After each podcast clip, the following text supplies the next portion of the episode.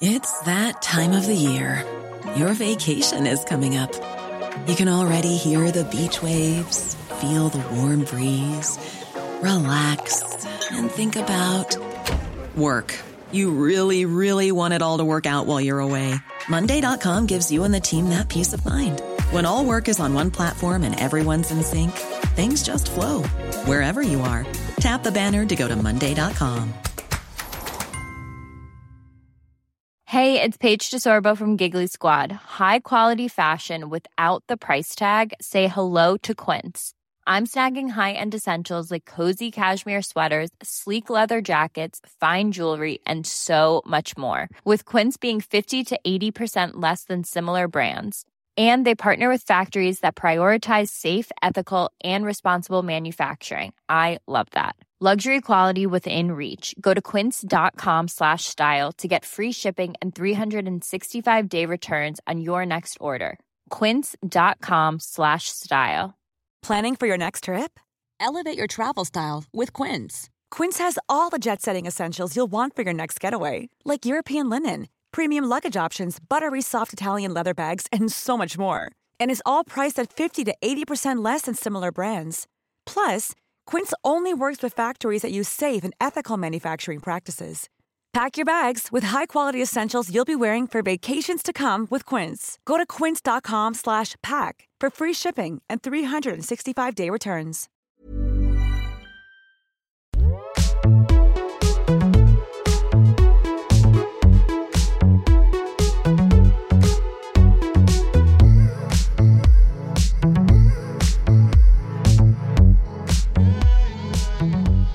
Welcome to After Work Drinks, the weekly catch up between best friends and magazine editors Isabel Truman and Grace O'Neill that you get to join in on. Lucky you. Lucky ducks. lucky, lucky. Uh, reporting to you from two more global locations I know. I'm as per. Rather fucked off with Grace. I am in London, and where the fuck are you? Um, yeah, if you hear constant traffic noises, etc., it's because I'm in Rome, baby, living it up Italian style. I actually feel very, I feel very, I feel very guilty about. I'm wondering if the new social media thing is to not post if you're on holiday now because it feels insensitive to Australians. Yeah, I know. That's the thing. It's like basically when I got to LA, I was like, I'm I'm not going to post this at all because people will just be annoying about the fact that I'm traveling and you know heaps of people are still in lockdown and in bad conditions. And then I put, got one margarita in my belly and I was just away, away laughing. Oh wait. I know. That's what I was like too. It's just I think because actually we'll quickly talk about this now, which is that Melbourne is going through such a hard time at the moment. So I'm very cognizant of that, especially when I'm posting. But I have got a lot of our lovely Melbourne friends who message me and say, This is keeping me alive, knowing that one day I will be able to go somewhere in the world again. So don't stop posting. I know I can't deal with this Melbourne thing. So the way I was like getting my head around it is when we did our dinner party series, which feels like a lifetime ago.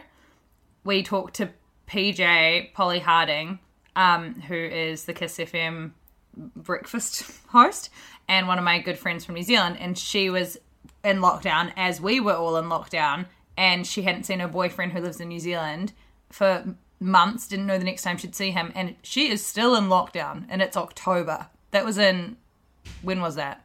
April. In April, yeah, it's really intense, and I think that um, I think that everyone in Australia is very sympathetic to it, but I think because people feel as if they've been in lockdown before, they're like, "Oh, lockdown, it's not so bad. It's two more weeks. It's not that big a deal."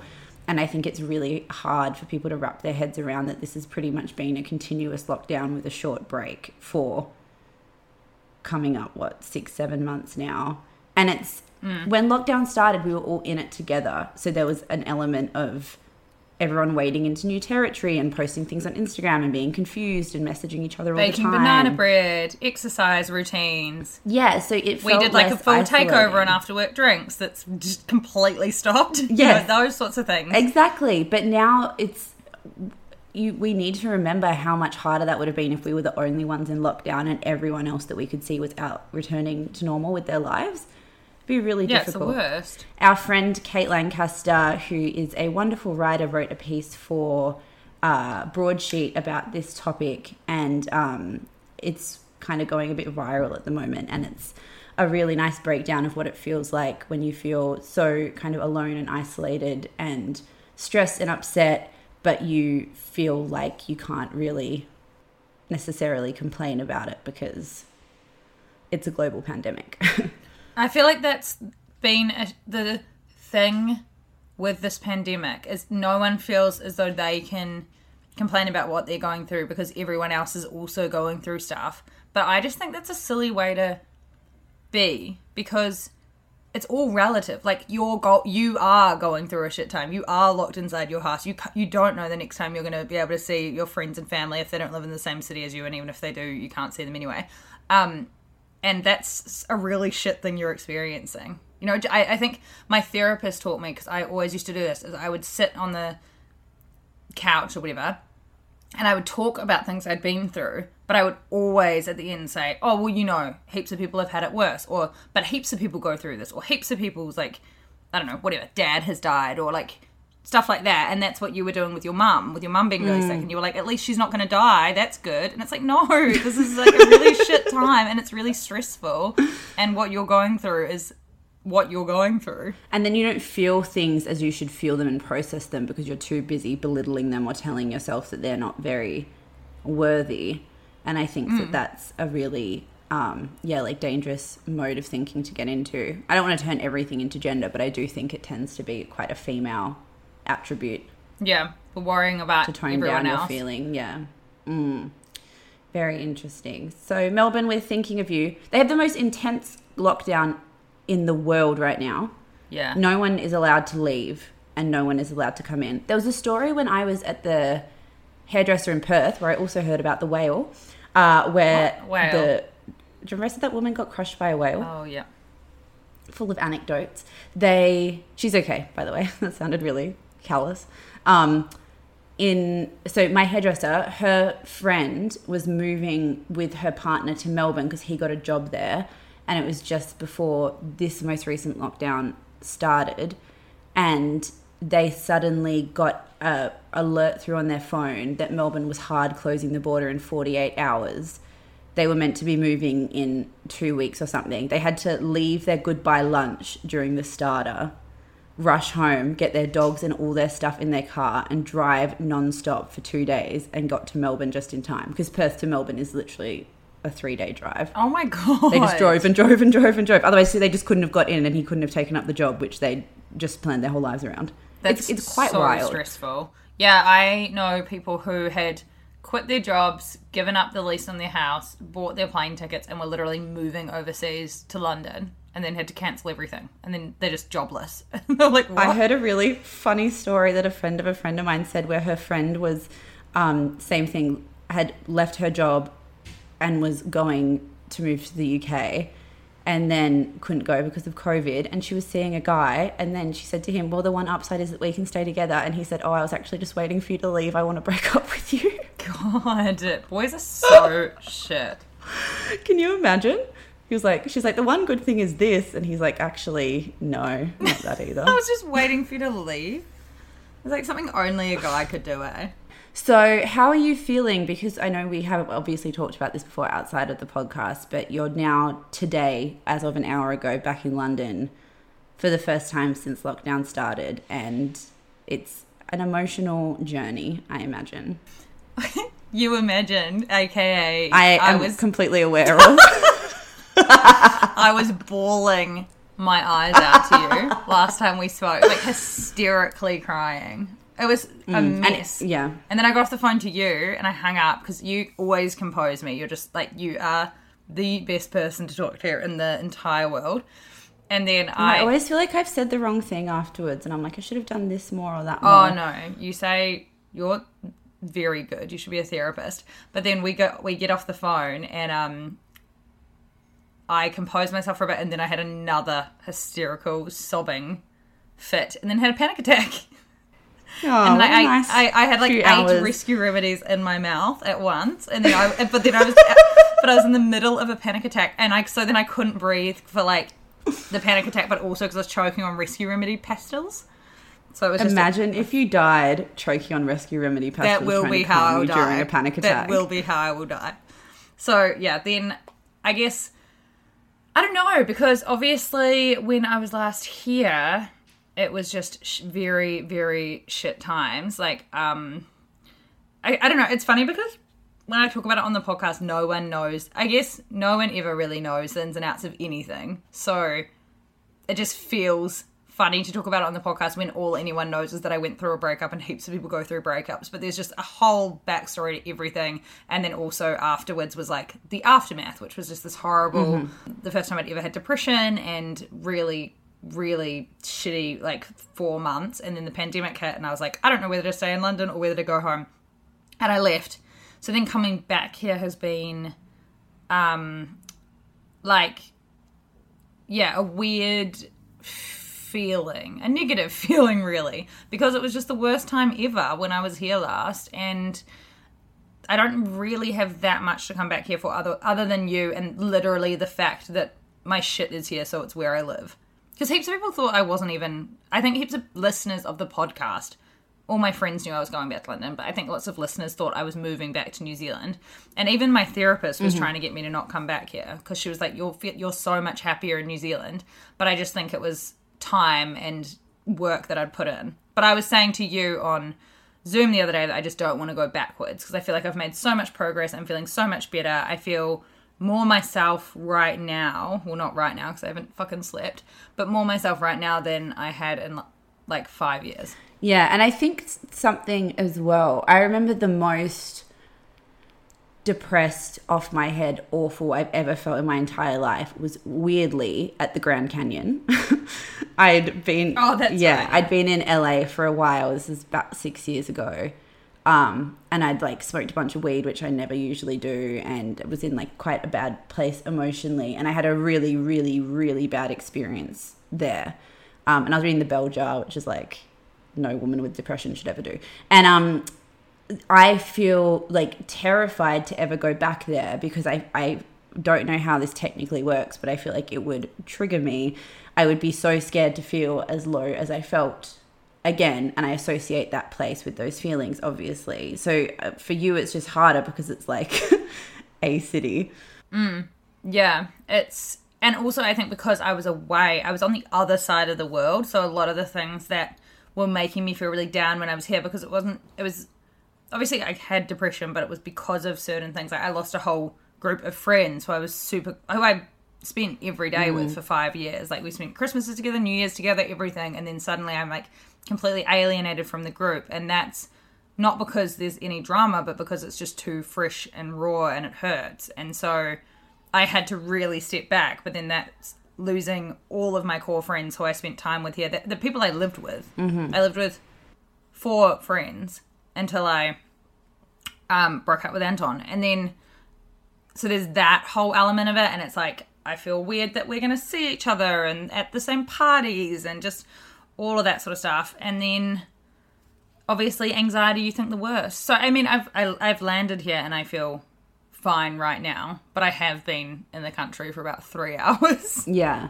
It's something to be aware of though, and like looking after yourself is to do with figuring out what situation is going to make you feel a certain way and avoiding those situations. And I think sometimes people see avoiding situations which make them feel bad as a weakness, like they should just be able to deal with it. But it's a huge part of mental health and how mental health works is that your brain is just reacting to things in a way that you have no control over. For example, I was talking to a friend who's a psychologist and he was saying that his he has a lot of like trauma clients and some of them will say things like you know I've got this red cushion in my room and I'm making this up but say there was a red cushion in the back of the car when I had the car crash and every time I see it I get reminded of it.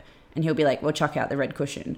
And they'll say but no because I should Yeah. just be able to deal with a red cushion. Like oh my god am I really that fragile that I can't deal with one thing? And he's like no every time you see that it's bringing you back to a terrible moment for yourself. So why not just give yourself the freedom of not having to feel like that every time you come home? But I think people just people are so mean to themselves where they think, why can't you just deal with this? that's how i felt when i when covid hit and i was thinking about going back to New Zealand because I actually was like, holy shit, if I'm in lockdown in this brand new house with these people I don't really know, in a room that I hadn't even furnished, when my co working space had shut down, I wouldn't be able to see you in the depths of winter. I was like, oh my God, I just can't do this. But then the other part of my brain was like, you should be able to. You should just be able to do this. You're growing up. Just get through it. Like everyone else has to get through it. Just stay. And leaving was the best thing I've ever done. Um, so I do know that, like, as we were saying on Friday, when I was far more hysterical than I am now, if I don't like it here and if it doesn't work, I'm not going to stay. I'm not going to stay here because I feel like I should. I'm just going to give it a go, try to make the best of it, and it might surprise me and I might love it. But if I hate it, it's a bad time to come because it's about to go into winter again. But if I hate it, then goodbye. I'm going to LA. Exactly. I mean, you're obviously doing that anyway. It's the elephant in the room. It's obviously I happening. love LA. LA is just my spiritual home. Yeah, it's it's a great place, and you really suit it. Beach every single weekend, hiking, Margs, margs on margs, margaritas. Spicy tacos. margaritas, tacos. Yeah. Yeah, dogs, lots of dogs. I was like, I don't know one person who has a dog in London, which seems insane when every single human Yeah, being. but it would be cruel because every house is like four centimeters big, or eighty nine people live in it. It's actually, but there's lots of parks and stuff here. Whereas, L, yeah, I don't know.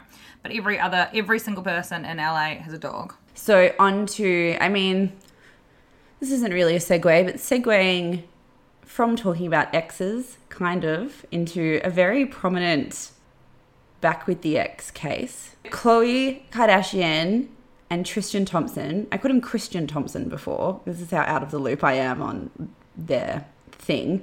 Uh, back together. Where did you read this? I know it's true because, um, like, essentially they were together last week, um, with True. I, I thought they were photographed together and then it got confirmed by the Kardashians. Oh, did they confirm it? I don't know. I don't. Oh my god, I know. That's a big deal. I feel like I don't know. I just told a lie. Okay, wait. Let me look. Wow, wow, wow. Izzy, listen to this from the Mirror.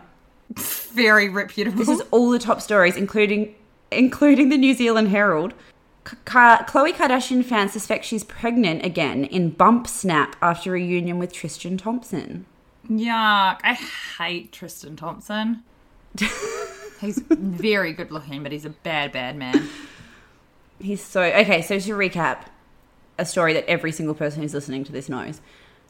Khloe Kardashian, unlucky in love, meets Tristan I'm Thompson. so excited to hear you to hear you recap this. I'm like, I wonder what you know. are gonna say. I'm like a boomer. Um, unlucky in love, finally meets a man she loves called Tristan Thompson. They have a little muffin baby called True Thompson. When Khloe Kardashian is eight months pregnant, conspiracy theory me, it's all planned and strategized. Footage comes out of him cheating on her while she's pregnant. And then they kind of tried to stay together after the birth but broke up. And then he had hooked up with Jordyn Woods in another scandal, and then since then they haven't been together, and that was all about a year and a half ago. But he's been trying to win her back this whole time. The dirty dog. He kept like posting Has he? photos of her, sending stuff to her house. He's just LA is where I get all the goss.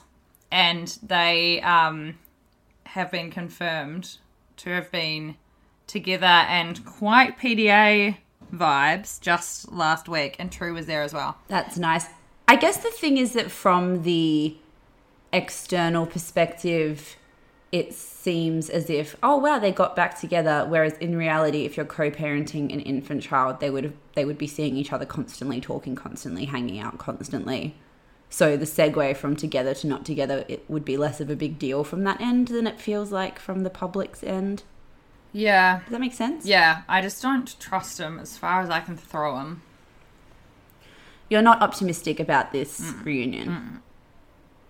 I wonder if so. The New York Times did an art, a modern love story this week, which you'll love. I'll send it to you, and it's called "When It's Either Your Ex or Nobody for Months," and it's basically about a girl whose ex broke up with her just before the pandemic, and how he ended up being a bit of a lifeline for her. Her neighbor died of COVID and she didn't live with anyone, so he was very amazing and came over and she ended up spending all this time with him even though he'd broken up with her and broken her heart. And it's kind of about how this moment in time everyone's feeling anxious, scared, detached, isolated, and that it's probably ripe for getting back with exes. Oh, yes. It's also hard because you can't really go and date and meet anyone right now because because you're not supposed to be meeting new people and seeing people. So if you've just got an ex who's just right there, be very very easy to do. Um or you could just accidentally video call strangers on Hinge if you want to go down my route. There's two options, yeah. you should do like um what do you call it? Those like uh those rom coms where someone goes through. I guess that's what high fidelity is, where you, you go through all of your random exes and see if you fall back in love with any of them. I know. We also got a message um, of someone saying that they like them and their whole group of friends loved high fidelity, and they were grumpy at me for saying that just because Zoe Kravitz is beautiful, it's not realistic that she would get dumped, and that I might be putting people off watching the show. I would like to clarify that I watched the whole show and I did like it, and I love Zoe Kravitz, and I think it's definitely worth watching. I was just saying. And the beautiful comments mainly came from me as someone who hadn't watched it. I feel like that was more me speculating than you saying that that's why it was. But I think I can't. I think no, because I was basically saying that I wanted to love it, but I didn't love it. But I like it enough to watch the whole season still. You know what I mean? Like, but I wasn't like, holy shit, I can't get enough of this show. But I do think everyone should watch it because um, she's incredible. On the topic of getting back with your ex, I feel as if it's an interesting. I I want maybe it's not that interesting. I feel like it's a- an interesting thing because I think opinions are quite divided on whether it's ever a good idea and if it's not. And I am obviously someone who's in the affirmative because me and Zach broke up for nearly a year before we got back together and now we are very happy and in love and I think that sometimes it can be the best thing ever. And your friend, can we say Lauren? Yeah. Uh, one of Izzy's really good friends as well, who we love. You know who you are. There's been a couple. I'm trying to think. There's been a couple of my mates who have done the same thing. They they were together for ages, and then took like a year off and didn't talk and saw other people, and then came back together. And like these these guys are now married.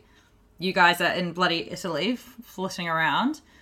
Um, but yeah, I feel like, and then Gigi Hadid and Zayn Malik are the other couple. We're in good company. Exactly. Now they're having a little baby. Um, I think that when I think that when it works, and I think this has been the case for these other three success stories that we've just discussed, oh is when you meet when you're very young and you're probably a bit too immature to commit in like a serious adult way, and you need a bit of breathing room to figure your shit out and grow up a little bit, and then you come back together. So there's no bad blood. I, I can't imagine it tends to work if someone's cheated when you're eight months pregnant or cheated in general or done something horrible. I think then it's probably more difficult. But I mean, who are we to judge?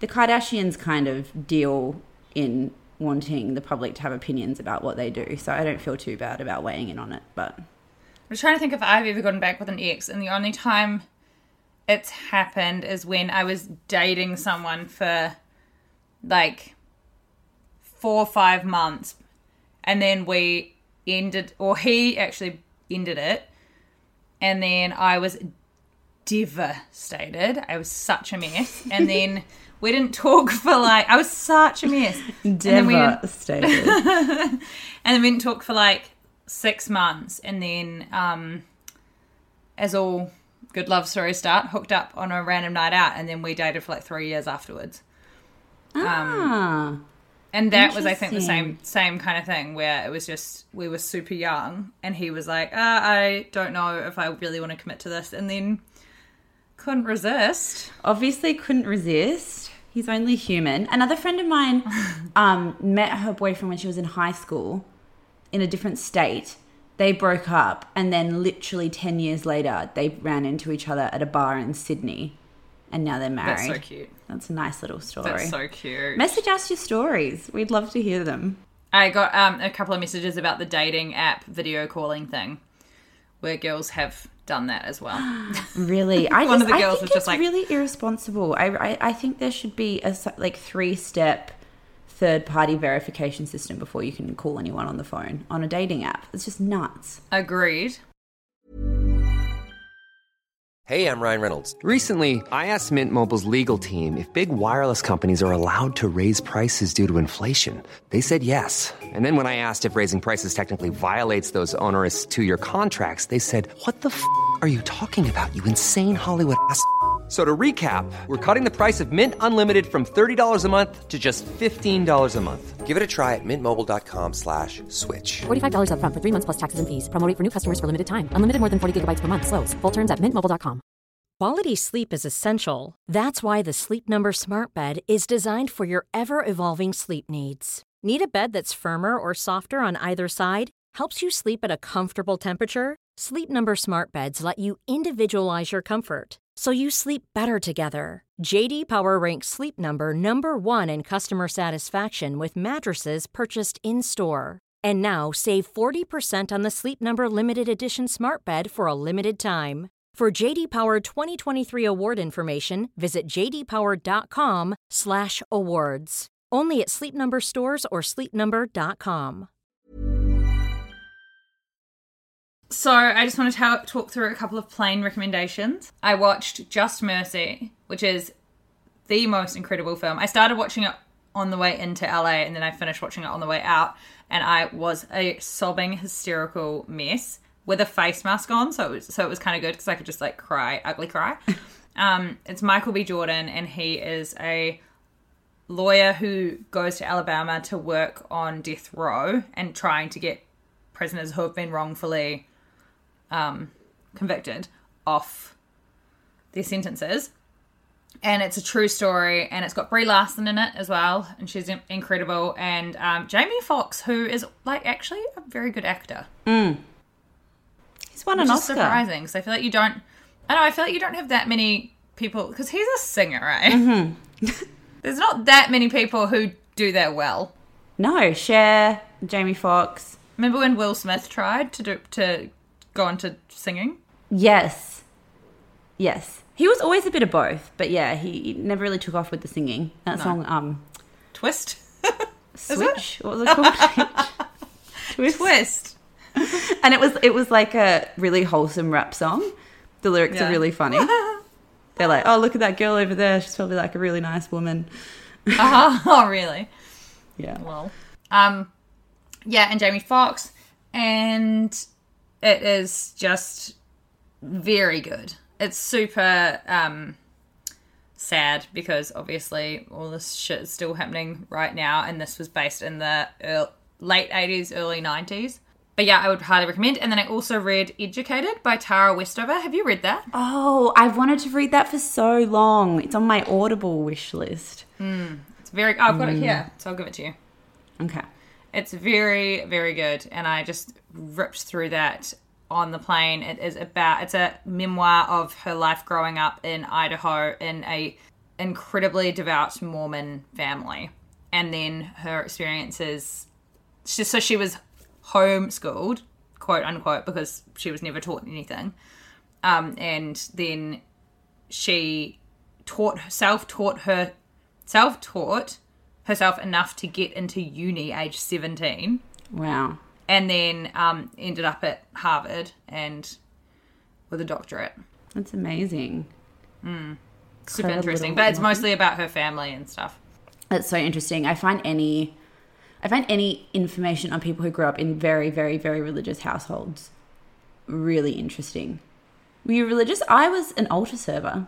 yeah i was religious i well my family weren't though i just decided so they sent me to mum sent me to a catholic school because it was just the best school in our neighborhood and i think she had to do she, we had to do all this intense testing because i didn't grow up in a catholic household to get me in and then i um yeah turned super religious i used to pray every single night before bed Wow. I cried when Britney Spears swore, remember? Mm-hmm.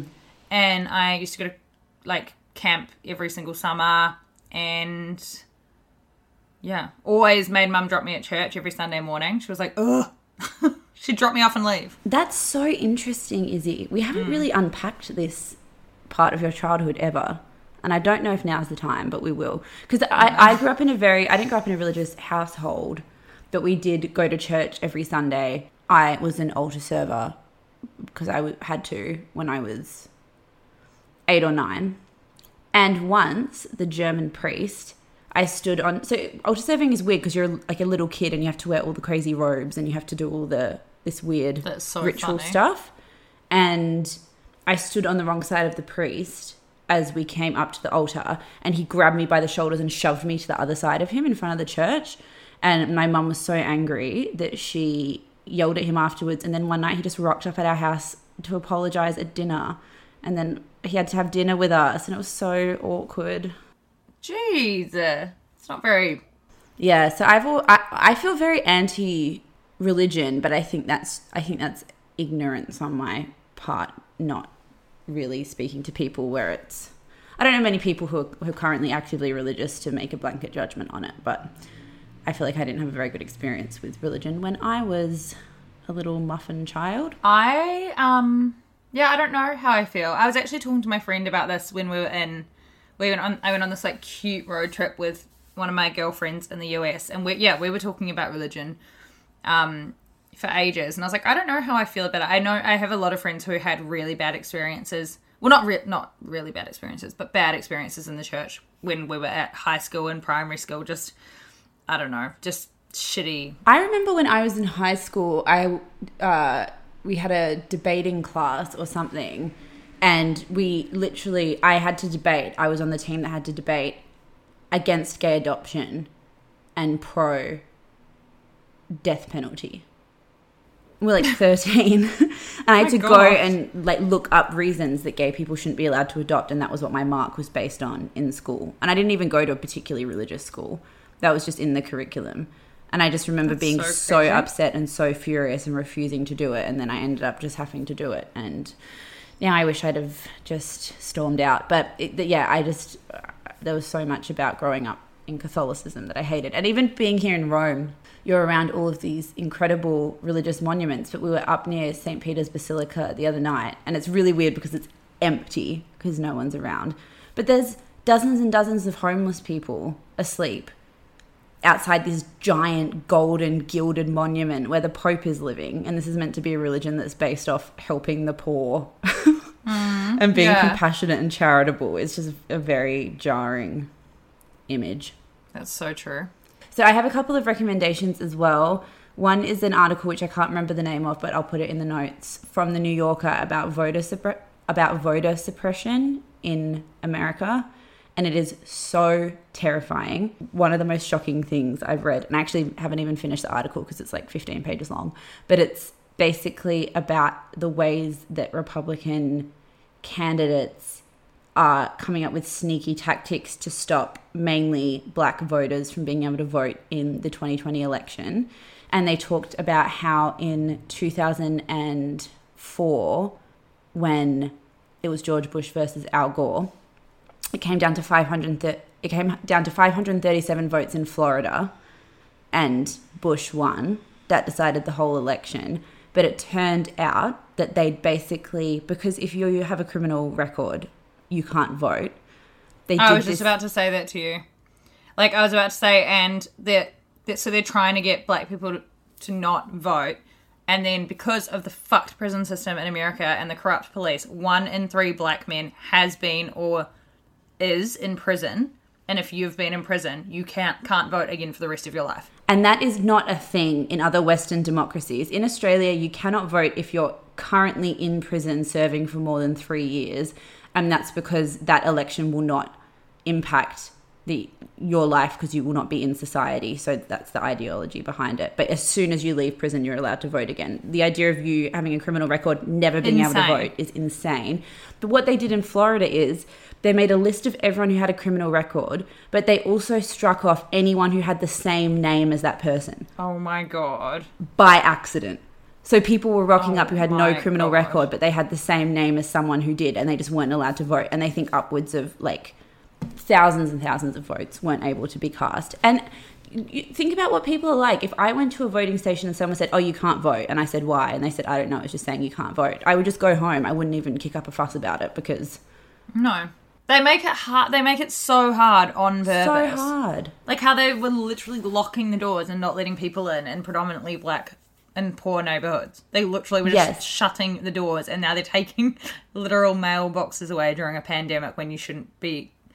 It's it's, it's so crazy. It's just crazy. It's the kind of thing you would think you would hear about in some far off corrupt dictatorship country, and it's literally happening in America. And they were saying in this article that um, that basically Republicans realized that where Obama era Democrats were winning was among college educated, young women and black voters, which are growing demographics, and where Republicans do best is in with older white people, mm-hmm. which is getting smaller and smaller every year. So this is their only way of dealing with it is to just to stop as many people as possible from voting. I find it quite weird in the States how it's not at the total number of votes. It's not whoever gets the most votes that wins, it's the states.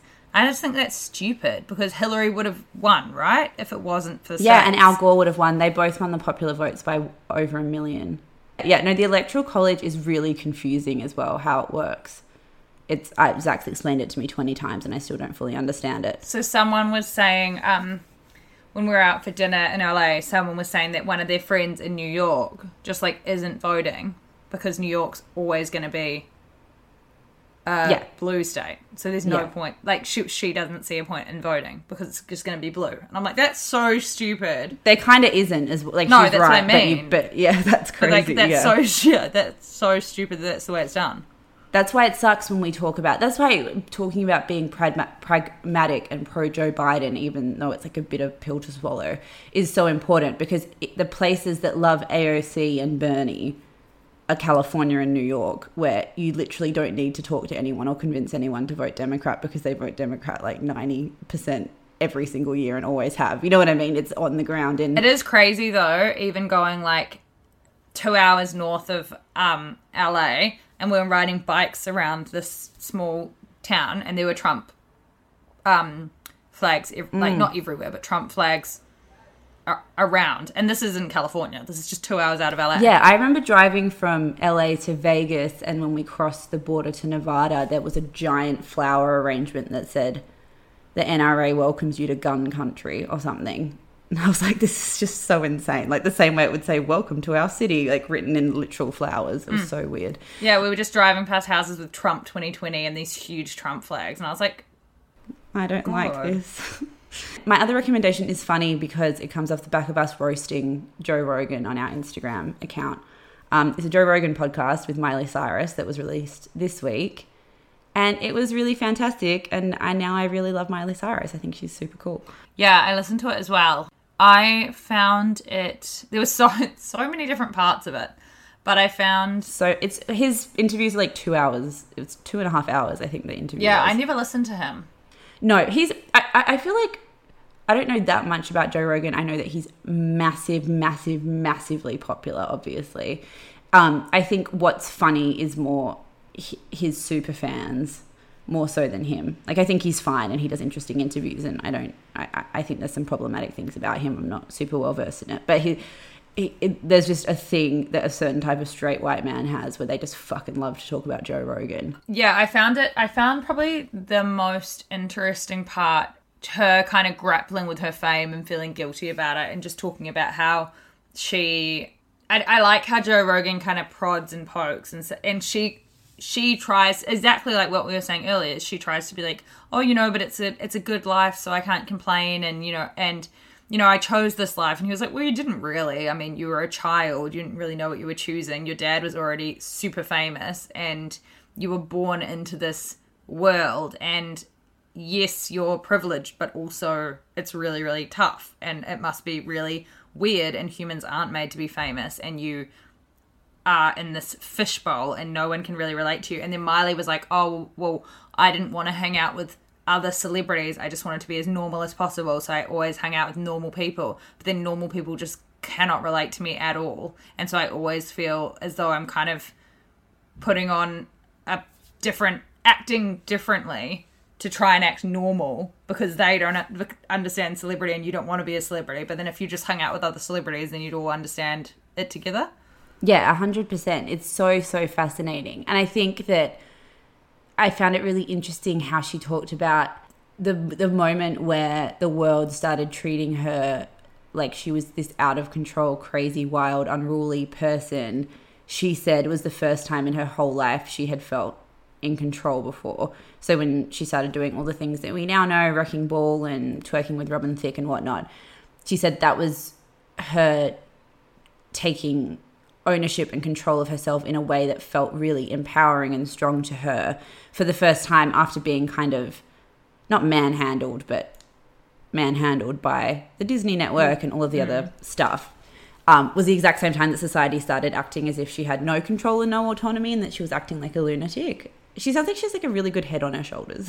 she definitely does. I think she's I think she's way more chill than everyone makes her out to be. I never I just don't know that much about Miley Cyrus. I think cuz I um don't her music's not my vibe. So I've never listened to her music and then so I think you kind of just I don't know all that much about it. The only thing I have always really liked about her is that she's a really crazy animal lover. And so I thought, and I feel like people who are really crazy animal lovers are usually quite down to earth. And she even says that on the podcast. She's like, I couldn't be this crazy diva and wipe my dog's butt every day. How wild was the bit? My favorite bit was when she talked about how she did ayahuasca. For anyone who doesn't know what ayahuasca is, it's a um, it's like a Brazilian root plant that has hallucinogenic properties that has become very trendy for like rich white people to do, and you have to go to Brazil and you have a shaman and you have this ritual and you do it for multiple days and you have these insane hallucinatory experiences and people have very profound psychological breakthroughs when they do it. Um, so she did it and it was just after she went vegan and she said that in her ayahuasca state, uh, the shaman she was with or whoever made her vomit up every animal she'd ever consumed.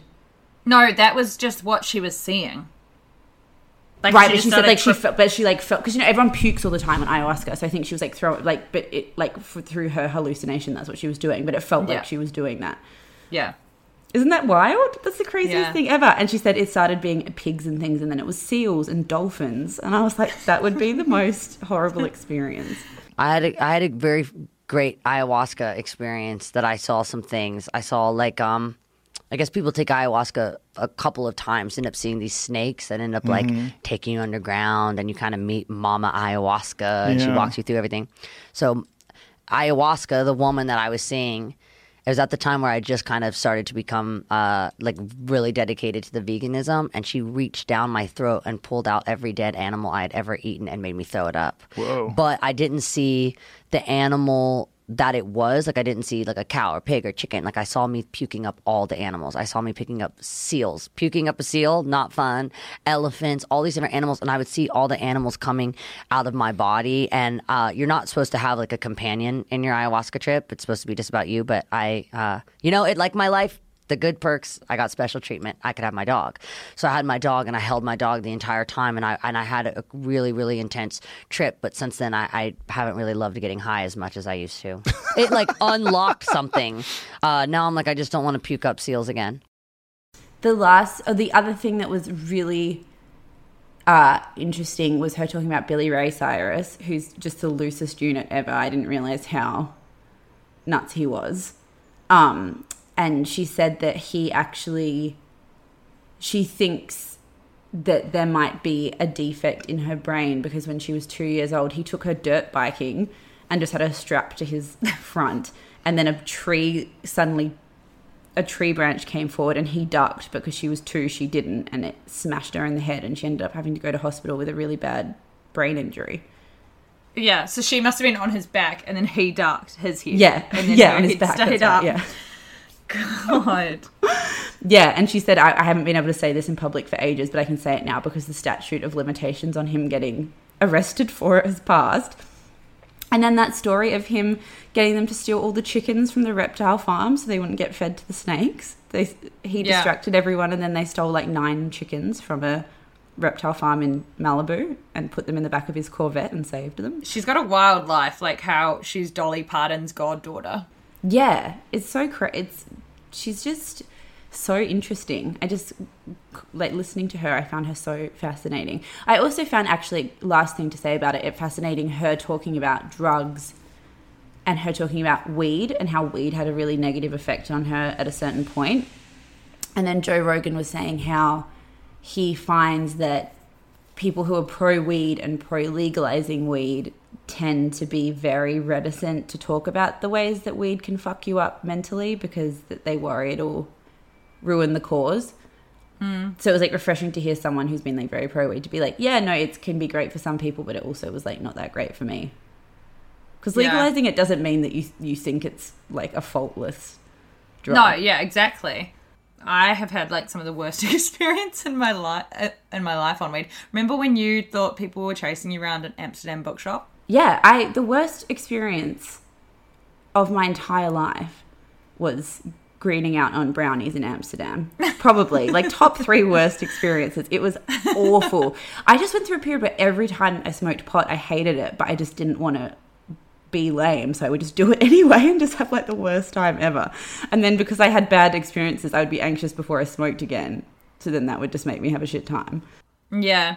Whereas now, it's I think it's so funny because when you're a kid, you just don't even know what you're doing, so you just have like way too much of everything. So when I was in LA, um, like the other day, I went for dinner at my friend's house, and instead of having, so we had this beautiful dinner, we had some wine, and then instead of having like another glass of wine that would just tip you over the edge and make you way too drunk, or you, we kept drinking, we stopped drinking, we were all sitting around, and then we had a joint, and I probably had two puffs, and then we all just got super giggly, super chatty, and we were just giggling and chatting and laughing and having the best time, and then just went to bed. Yeah. I was like, oh, that's so nice. Yeah, most like a lot of my really good friends in Perth will smoke rather than drink most of the time, and they're just like very Mm. relaxed, chill people, and then you just don't feel so foul the next day. I can't because I just eat everything in sight. Yeah, I, I'm not ready to. I'm not ready to try again. I will at some point. I'll hit a level of like chillness in my personality where I'll be able to try smoke pot again, but it's not now. Until then, Until time then, to till I'm Amsterdam. 59. You're going to be triggered. That's why you can't go back to Amsterdam. I literally will not go back to Amsterdam because I will go into a psychosis. What was um, what was the urban drug myth at your school when you were young? Ours was that there was a there's a uh, psychiatric facility. I think it's closed now called Graylands Hospital in Perth, and there was always this rumor that like a friend's brother's friend um, smoked so much weed that he thought he turned into a glass of orange juice. And he always had to stand up straight because he thought he would spill over. Oh my god! and we all believed it. I can't think of a urban weed legend, but um, I just realized I forgot to say my hot goss from LA is that there are rumors, and I know that because I googled afterwards that Kaia Gerber is now dating Jacob Elordi from Euphoria, who was dating Zendaya and who is randomly from Australia. And I can confirm that because they were getting a smoothie at the same place as I was yesterday. Really? Mm. I was like, that's Kaia Gerber because I saw her. I've seen her twice in LA now. Weirdly, she was at the same taco place as me with her friends a couple of weeks ago, and then I saw her again in Malibu getting a smoothie. I was like, oh, that's Kaia Gerber with her dog, and then she was just with this tall man. And the girl I was with was like, that's that Euphoria guy. And then we Googled it, and there's rumors that he broke up, or like him and Zendaya broke up because he's interested in dating Kaia Gerber. God, what a bloody track record he's got on him, Jacob Elordi. I know. Speaking of teenagers that we are suddenly, I mean, I don't think he's a teenager, but young people that we are suddenly learning a lot about, TikTok. I, yeah, I, this is this is so funny that you have just realized. I think you're you're just coming across who all these people are, but they this girl Charlie was the one that was at the Prada show. Right. And everyone was screaming. And I was like, who's that? Mm-hmm. yeah. So there's been a big story in the New Yorker about um, TikTok and just how Charlie D'Amelio became the biggest girl on TikTok. I'm not sure if Addison Rae is the same popularity or just under Charlie, but there's this whole group of them and Grace, they all live together in how in A big house. TikTok house. It's called the Hype House. I think it's in the Hollywood Hills, and all the girls live in one hype house, and all the boys live in one right beside it. And that so they all they film content there, twenty four seven. They are making millions and millions of dollars. These girls, they're they're like nineteen years old. Millions. So yeah, okay. So I obviously am aware that TikTok is a massive thing. I don't, I didn't, I don't think I realized the scope of it until I read this article. So Charlie has 82 million followers and commands an, a nutso amount of money for sponsored content or posts. The thing that I found really interesting about her is that the New York talks about the fact that she's kind of a random person to be the most viral star on TikTok because she's in many ways she's unremarkable and that kind of is the common theme across TikTok stars. So she's a dancer and she's responsible for making a lot of the viral TikTok dances. But those dances are pur- purposefully simple, purposefully easy to follow, purposefully not that skillful. And her account is the first account that every single person who joins TikTok sees. She's kind of the person that TikTok want people to think embodies what TikTok is about. And the whole idea is that it's not meant to be aspirational and polished and beautiful and Instagrammy. It's meant to be wholesome, fun, silly, clumsy, short term, uh, non competitive, non difficult content. Yeah, and the thing with Charlie is she wears well most of the really popular girls on TikTok, but they wear just no makeup. They'll wear baggy clothes. They'll wear their gym gear. There'll be a messy background behind them. It's all about being real. Um, but I've actually been because I found out about Charlie. I don't know in like January or something.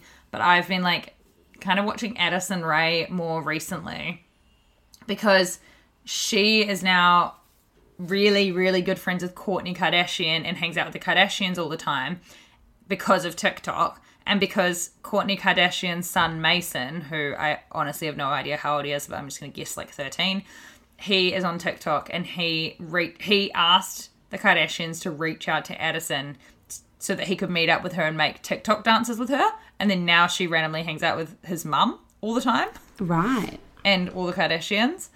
Um, and so I've just been like in this weird Addison Rae hole because she has so like they have so many fucking followers on TikTok, but then that goes moves over to Instagram where she has 27 million followers on Instagram. That is more than Right. Margot Robbie, and she's 19. Mm. And they do like the craziest stuff. So she posted a photo of her in a bikini and then asked her followers to share her bikini photo on their story and then shared, reshare it on her story. I was like, what is this fucking meta crap going on? Like, what does anyone get out of that? It's so interesting. I find it so interesting. I find it so fascinating that this is like the new frontier of social media is moving away from hyper curated identities but it still becomes a form of hyper curated identities. It just becomes a hyper curated identity pretending not to be a hyper curated identity which somehow to me feels maybe more dishonest but i don't know. Yeah. it's like i was talking to phaedra about this and i was like how do you know? How does anyone know? Like how does anyone know what being their authentic selves online is because it just doesn't exist. Because whatever you're posting you're deciding to post. So in deciding to post something you're trying to curate an image of yourself whether it's a glossy one or not. It's still kind of the same thing. Yeah, that's what I've been struggling with for decades on this bloody podcast. Is I just feel like my Instagram is like not even my personality, but then I don't even know what would be my personality online because my personality isn't me taking photos to post on Instagram. Do you know what I mean? i know it's hard it's so hard i don't know who i am it like fluctuates every day Yeah.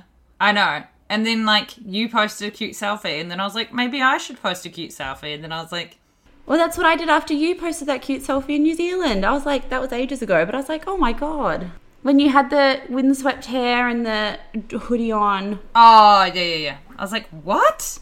But yeah, Let's all do that. That was my that was my TikTok persona, but it actually was. I literally had just woken up. I wasn't even pretending to have just woken up. So there you go. Thank you all for listening. Um, we're gonna run. I got a train to catch. Izzy's got a, some sleep to have. Yeah. I have not slept one wink, and it is 4:07 a.m. in LA right now. I've had three coffees and some tomato on toast, and I'm going to go to bed right now. Yeah. Right the second we press end. Um, thank you so much for listening. As always, please rate, review, and subscribe. And we will see you guys on Saturday for another very fantastic after work drinks with interview. And we love you. Love you. Bye. Bye.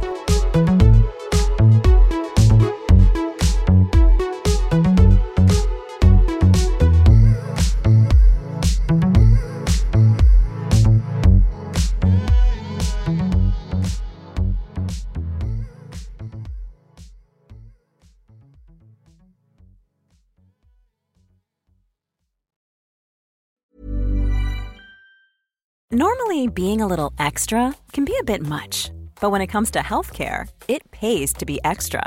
And United Healthcare makes it easy with Health Protector Guard fixed indemnity insurance plans. Underwritten by Golden Rule Insurance Company, they supplement your primary plan, helping you manage out of pocket costs without the usual requirements and restrictions like deductibles and enrollment periods. So when it comes to covering your medical bills, you can feel good about being a little extra. Visit uhone.com to find the Health Protector Guard plan for you. Planning for your next trip? Elevate your travel style with Quince. Quince has all the jet setting essentials you'll want for your next getaway, like European linen, premium luggage options, buttery soft Italian leather bags, and so much more. And is all priced at 50 to 80% less than similar brands. Plus, Quince only works with factories that use safe and ethical manufacturing practices. Pack your bags with high-quality essentials you'll be wearing for vacations to come with Quince. Go to quince.com/pack for free shipping and 365-day returns.